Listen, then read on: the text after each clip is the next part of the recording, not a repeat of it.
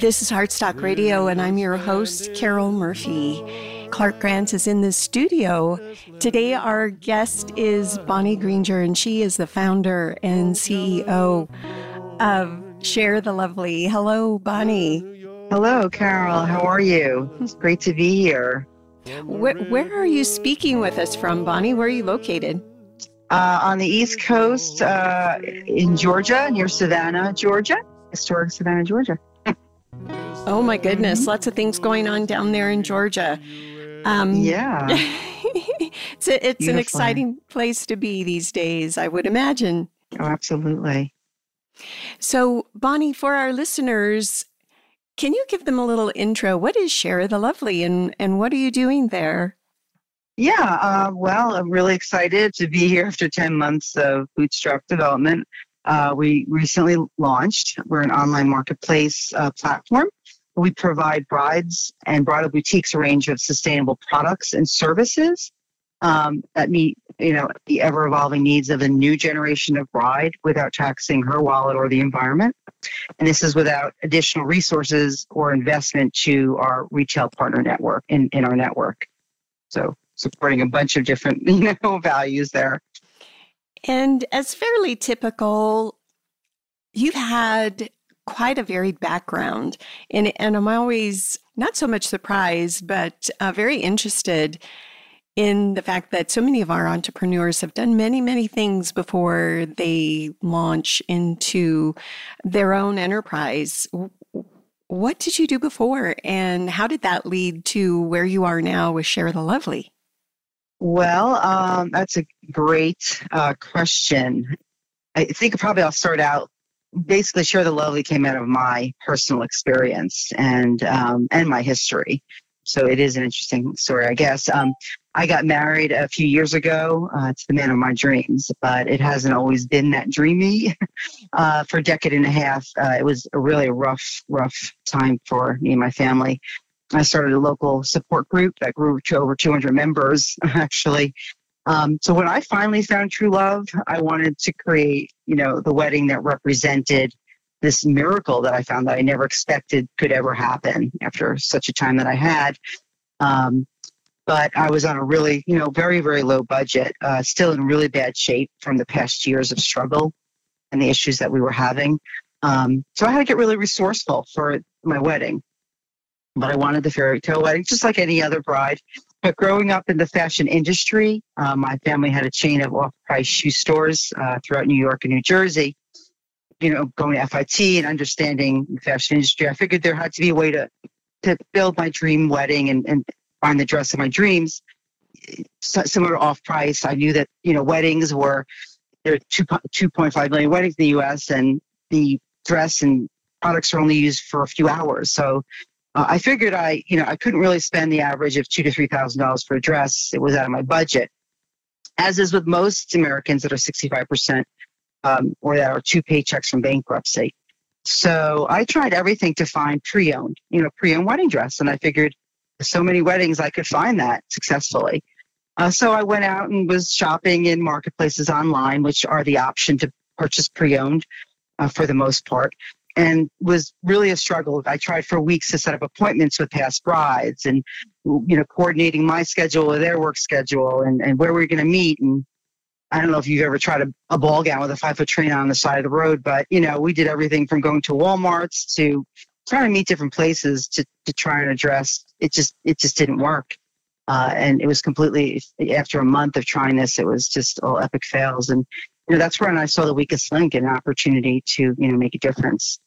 So uh, that's pretty much my story and how we uh, I came to the idea of Share the Lovely. That just a lot of challenges and opportunity and, and building the dream, you know, wedding that's affordable. You know, I'm sitting here envisioning you in the parking lot. Yeah, exactly. Trying on this wedding dress over your clothes or some yeah. semblance there. Yeah. Oh, yeah. Wow. It, it, it, I wish I could have filmed it. It would have definitely been a comedy. And, and it would at the time, though. It was yeah. very frustrating, though. Was it? I'll bet. I'll bet. And you mentioned F I T. You know, this is your background, you know, this is your training. Can you talk a little bit about that? I mean, what inspired you in the first place to go to Fashion Institute to get a degree? And was it uh, fashion merchandising? Buying and merchandising, yes. You know, I went from there into actually um, my start in this world of startups um, with the uh, fashion mall dot com at the dawn of the internet, you know, with Ben Narison. I was one of the first employees there. Uh, it was one of the first P P C models in the industry, and uh, they went P P C? I P O. And what, what yeah, is paid uh, pay per click um, gotcha. model for mm-hmm. advertising, and um, you know, I was involved in a bunch of startups. Some failed, some succeeded, um, like any startup, um, and also f- Fortune five hundred companies. Um, and then from there, I really, for the last, you know, f- you know, fifteen, twenty years, I've been in digital marketing, product development, uh, content, you know, S E O. Um, but again, I had a, a really rough time for about a decade and a half. So my life and career sort of went on pause. Um, you know, finally getting out of that has been a real challenge. Um, my family has been really supportive of me starting this business. We kind of downsized, moved to the country um, to really, you know, go for it and you know, try and make impact. So it's, it's mm-hmm. been an interesting journey. And were you located in, in New Jersey or New York at the time bef- when you were thinking of launching this before you moved to the country? Uh, we were actually in closer to the city of Savannah. Oh, okay. Uh, and we moved to the country about an hour from where we were previously uh, in order to, you know, because I was working full time. Um, and in order to really move this forward, I had done, I was working on this part time at nights and weekends, but really to move forward with this, I needed to work full time, but needed to reduce, you know, our costs. And, and we found a wonderful house for a foreclosure, and the whole family was, you know, all for it. We found a really great school district, but it just was a lot of maneuvering, you know, with a family and, and just getting married, making sure everyone had the, you know, what they needed and the best of, you know. So, it, you know, it's just been an interesting, you know, journey in that way. And then you had a little experience within your family's own business. It sounds like retail. Can you talk about that a little bit? Was there, were there yeah. any lessons that you learned, experiences, oh, valuable? Yeah, absolutely. That, well, that was my first, um, my first job was at my father's uh, shoe store, Jerry's Shoe Outlet. And he had a bunch in New Jersey, New York. And um, uh, that experience, just, you know, seeing him make deals with designers and manufacturers and getting closeouts and helping to provide these beautiful shoes, designer shoes at, you know, half price or, or less.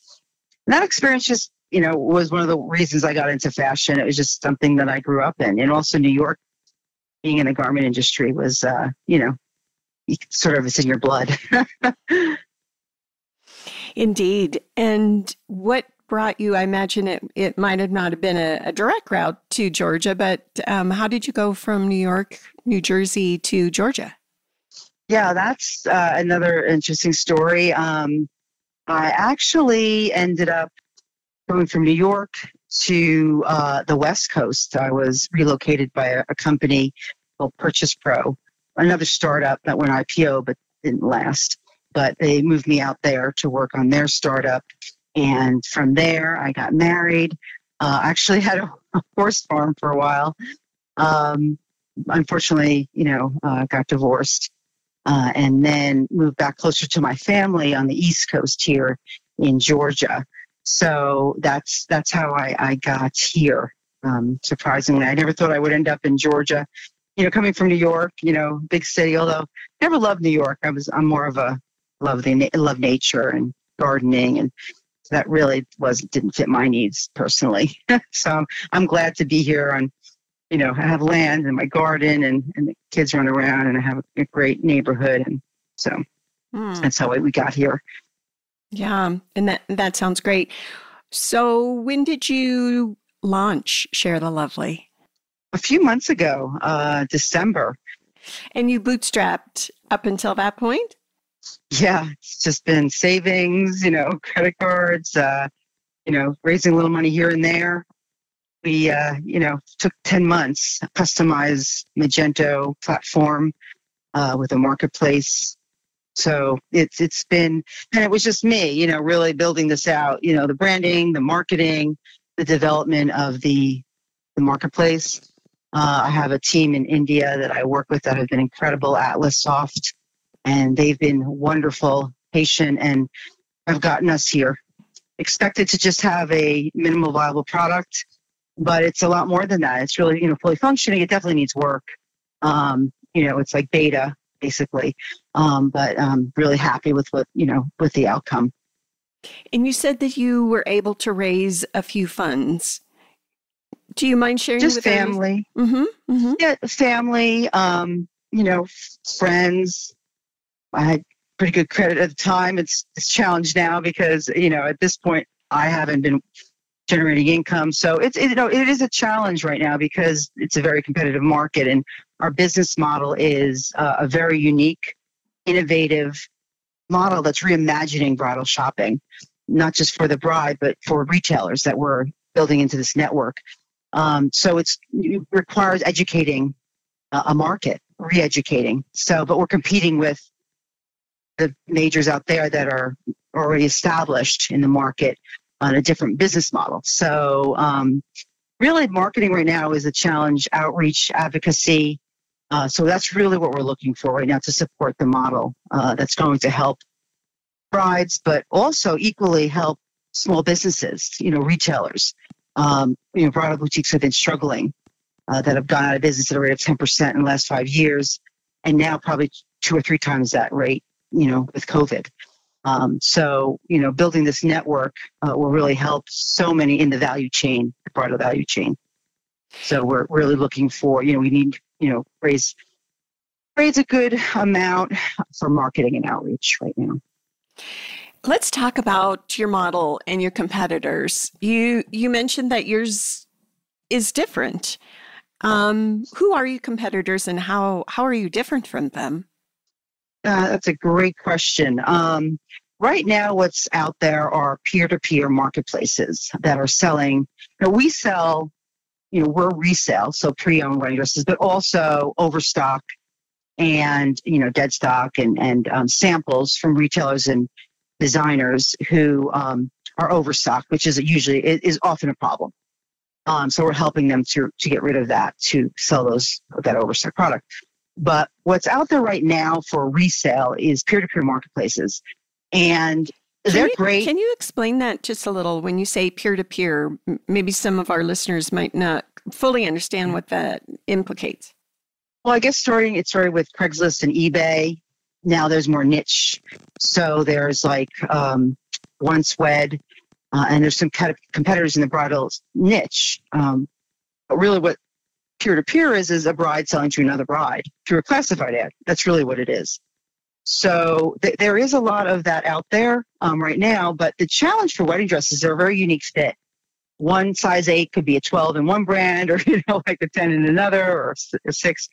It's really hard to, first of all, to purchase such a unique and high-end product, costly product, from another bride. That meeting them again is an issue.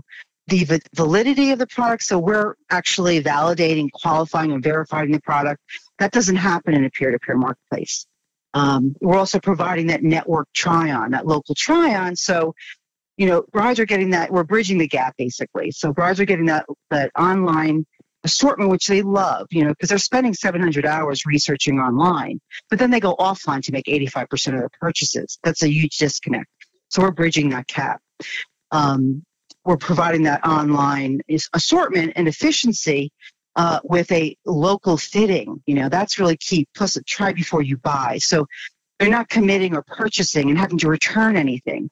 They're literally just making an appointment with our local network retailer, trying the dress on. If they like it, great. If they don't, they could try on other items at the store, or they can go their merry way and keep looking for that perfect, you know, dress, the one that they end up purchasing. So it really is kind of re reimagining the whole bridal shopping experience, you know, without taxing your wallet or the environment, and supporting local community and small retailers at the same time. Yes, I would like to delve into this some more. We're going to take our quick midway break here. Uh, we'll be right back with Bonnie Grainger of Share the Lovely. This is HeartStock.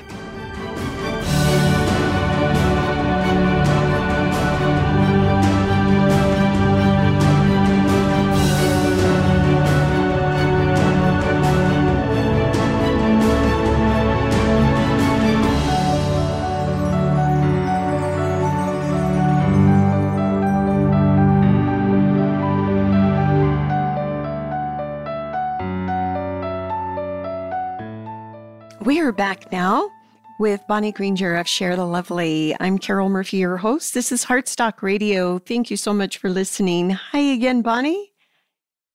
Hello. Hi. So I get the impression, okay, there there seems to be an extra element here. If I'm trying to sell my dress, dress and I'm not a boutique, can I still do that on your platform? Oh, absolutely. Um, that's how do, that's how one does of that our work? Actually great. Great values. Mm-hmm. Yeah, um, brides are able to sell their dress through Share the Lovely uh, a little bit differently. So some brides would like to sell through peer-to-peer marketplace and place classified ad and take photos, publish photos, description, take questions from brides, emails, you know, figure out how they're going to ship it and or, or try to meet someone on the side of the road. But what we do for brides is we actually take the product hands-off approach. So it's concierge resale where we send them a package and they, they put their, their dress in. We arrange for a shipment, pick up the dress. We get the dress, clean it if needed, verify it, publish it, promote it, take calls from brides, really do the whole process. So a bride like myself, I don't like to sell individually. I love to have a marketplace, but taking calls at all different times at night, you know, it's not for everyone. Not everybody wants to be or is feels comfortable being a salesperson, you know, so or meeting a stranger on the side of the road. Not everybody feels comfortable or wants to do that. So we provide that service, that concierge experience. And there's no upfront listing fee either, which is nice. So where the peer-to-peer marketplaces typically take a fee up front to list, we're really based on performance. So when the product sells, we take a small commission.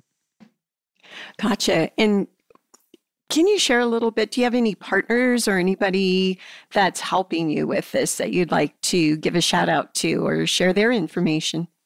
Oh, absolutely. Um, well, I have some co-founders and, and, and leads that started with us um, about six months ago. Um, I Parteek Ladd and Sheila Halali and Alice Tiffany. Again, uh, Atlas Soft, uh, my team in India, uh, my heroes that helped me to develop this. My family, of course, who have been incredibly supportive and patient, you know, with through, through the challenges and the journey, um, uh, have been great. And then I have our, our pilot retailers in Michigan and Ohio, uh, Perfect Fit and Memories Bridal and Camellia Bridal here in Savannah and um, Noah Bridal in Omaha, Nebraska, and working on other retail network participants as we grow. Uh, so I want to thank everybody who's working on building out this, you know, partnership-based business model, the sustainable business model with us, and uh, providing the advocacy that we need. And going forward, what lays ahead for your company? What do you, what are you envisioning? Uh, envisioning, um, well, improving, you know, the value chain, the bridal value chain, uh, from the bride's perspective to local community and small retailers. Um, and helping an industry to through a partnership-based you know, business model and, and branching out throughout the U S, really uh, building out each area. Because what we do is we are exclusive to a, to a county, usually, depending on population. So we do excu- exclusive relationships with the retailers. We also work with designers and manufacturers who are overstocked, but focus on the retailers. And we provide an exclusive relationship. So in Savannah, I have one retailer, Camellia Bridal. And, you know, we usually create that exclusivity and promote their brand and their, their, their product. And we help them with online marketing and advertising, something that, you know, retailers have a hard time keeping up with and competing in the market right now. It's very difficult for small mom and pop shops. So we'll be, you know, growing that network out across America. And I wanted to talk about the environment a little bit. How is this impacting from a sustainability standpoint? How, oh, absolutely. How is this translating into a better system for the environment? Well, that's a that's a it's a big influence of ours. The fashion, you know, fashion is the second largest producer of pollution know, wedding dresses are probably one of the most wasteful in in, in that sector, uh, just in pure volume of for each product, the, the amount of fabric, and it's only used for a few hours, and then it's it's waste, ending up in you know landfills. You know, the fabric of dresses tr- tradition traditionally are you know man-made fabric, so like petroleum, they take up to a thousand years to biodegrade. So we're really trying to reduce that footprint and really keep the product in, in the market and out of and out of landfills. So this really relates to circularity. It yes. sounds like um, yes, absolutely. How about other aspects of the the whole wedding experience and shopping? You know, dresses, of course, a huge expense, but are there other items also that are part of your platform? Well, we actually have it built out for a um, uh, these uh, accessories and decor. Right now, we're focused. So we're focusing right now on dresses. the The marketplace is built out for accessories and decor as well, but we're really going to, you know, just target uh, dresses at this time. And what's your timeline? You think? Can you talk a little bit more about that and how you make decisions about when that will all happen? I mean, this is always a challenge because there's uh, the big picture view, and then there's reality yeah. and, and how long it takes. It's a lot of work. Well, right now, yeah, it's a good, that's a good point. Um, right now, we're working really with our pilot retailers, which are dresses, and really testing out the model, you know, our metrics, um, you know, our conversion rates, our uh, costs per conversion, cost per sale, and working in collaboration with them to promote and market this solution. We're hoping to reach certain metrics um, by mid late summer to raise our first reason, you know, our first round.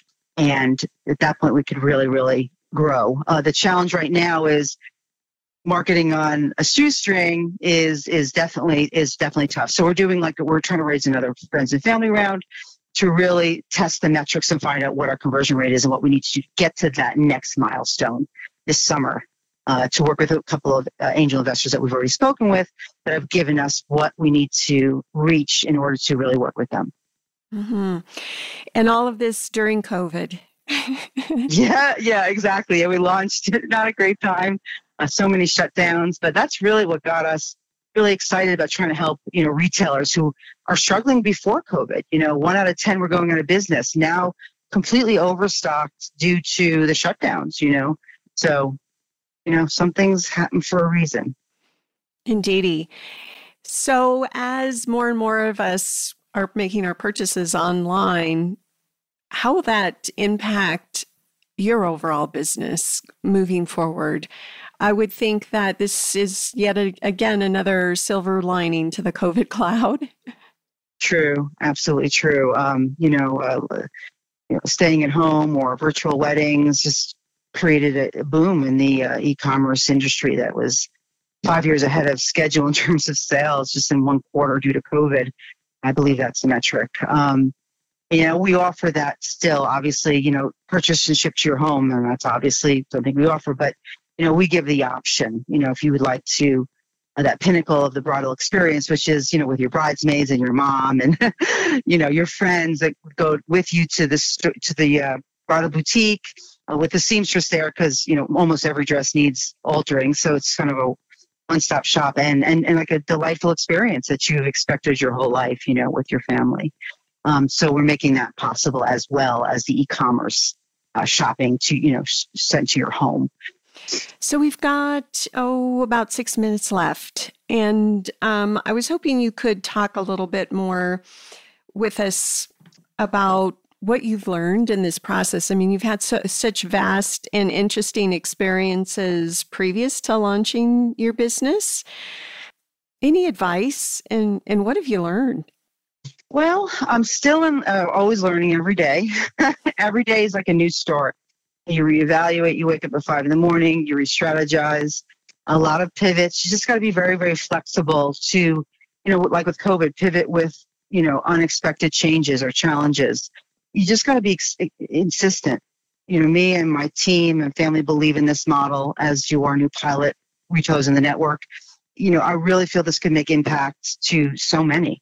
Um, you just have to be completely committed for years I've been doing this, you know, part-time mostly, and then committed myself full-time. But that's, you know, I feel like that's what it's going to take, uh, God willing, and with enough support and advocacy from, for both fundraising and through the industry, you know, retailer industry, bridal industry, you know, it needs, it needs more support, you know, um, more outreach. And I hope that we'll get that, that support. And you mentioned your software partner. Got about two minutes left. How hard was it to find that? That's I've, a lot of the non-technical female founders that I've spoken with. Mm-hmm. This is a huge, mm-hmm. huge challenge, is finding that mm-hmm. key technical partner that can do the software part of it and build the site and all that good stuff. Yeah, that's absolutely true. Uh, I took months to decide. I went through the uh, requirements definition process and went out for bids and went through a lot of discovery to to find Atlas, to be able to, you know, and, you know, on my budget, and they were, you know, there were ones that were less expensive, but finding the right partner that you truly trust. And, you know, I, I looked here in the U S, I looked overseas, and I, and I found them, and it was, it was a challenge um, because as, I mean, I built, you know, I've been in product development and, and product management. Uh, so I've done this before, but to build out the whole thing myself with them, you know, and I didn't have any, I didn't have a C T O. Right now I have a technical lead that will probably become our C T O, but um, it was, it was scary because I was putting everything into that. Yes. And um, how might our listeners find you, Bonnie, if they have more questions or just interested in learning more about what you're up to?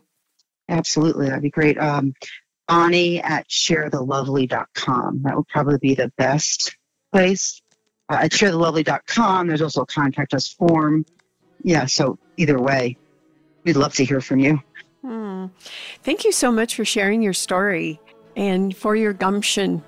Thank you so much for having me. Um, I'm glad to be able to talk about the mission. It's exciting, and I appreciate your, your help in spreading the word with us.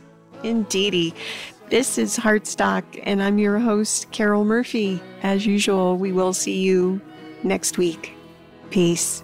So come shine when I was strolling in the week. HeartStock Radio is a production of K B M F one oh two point five Butte America Radio. Hear our programs every Friday at five p.m. Mountain Standard Time via live stream at butte america radio dot org.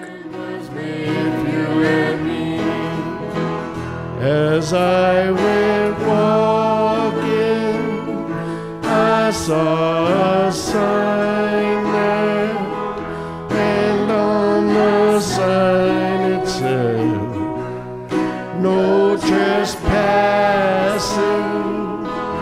but on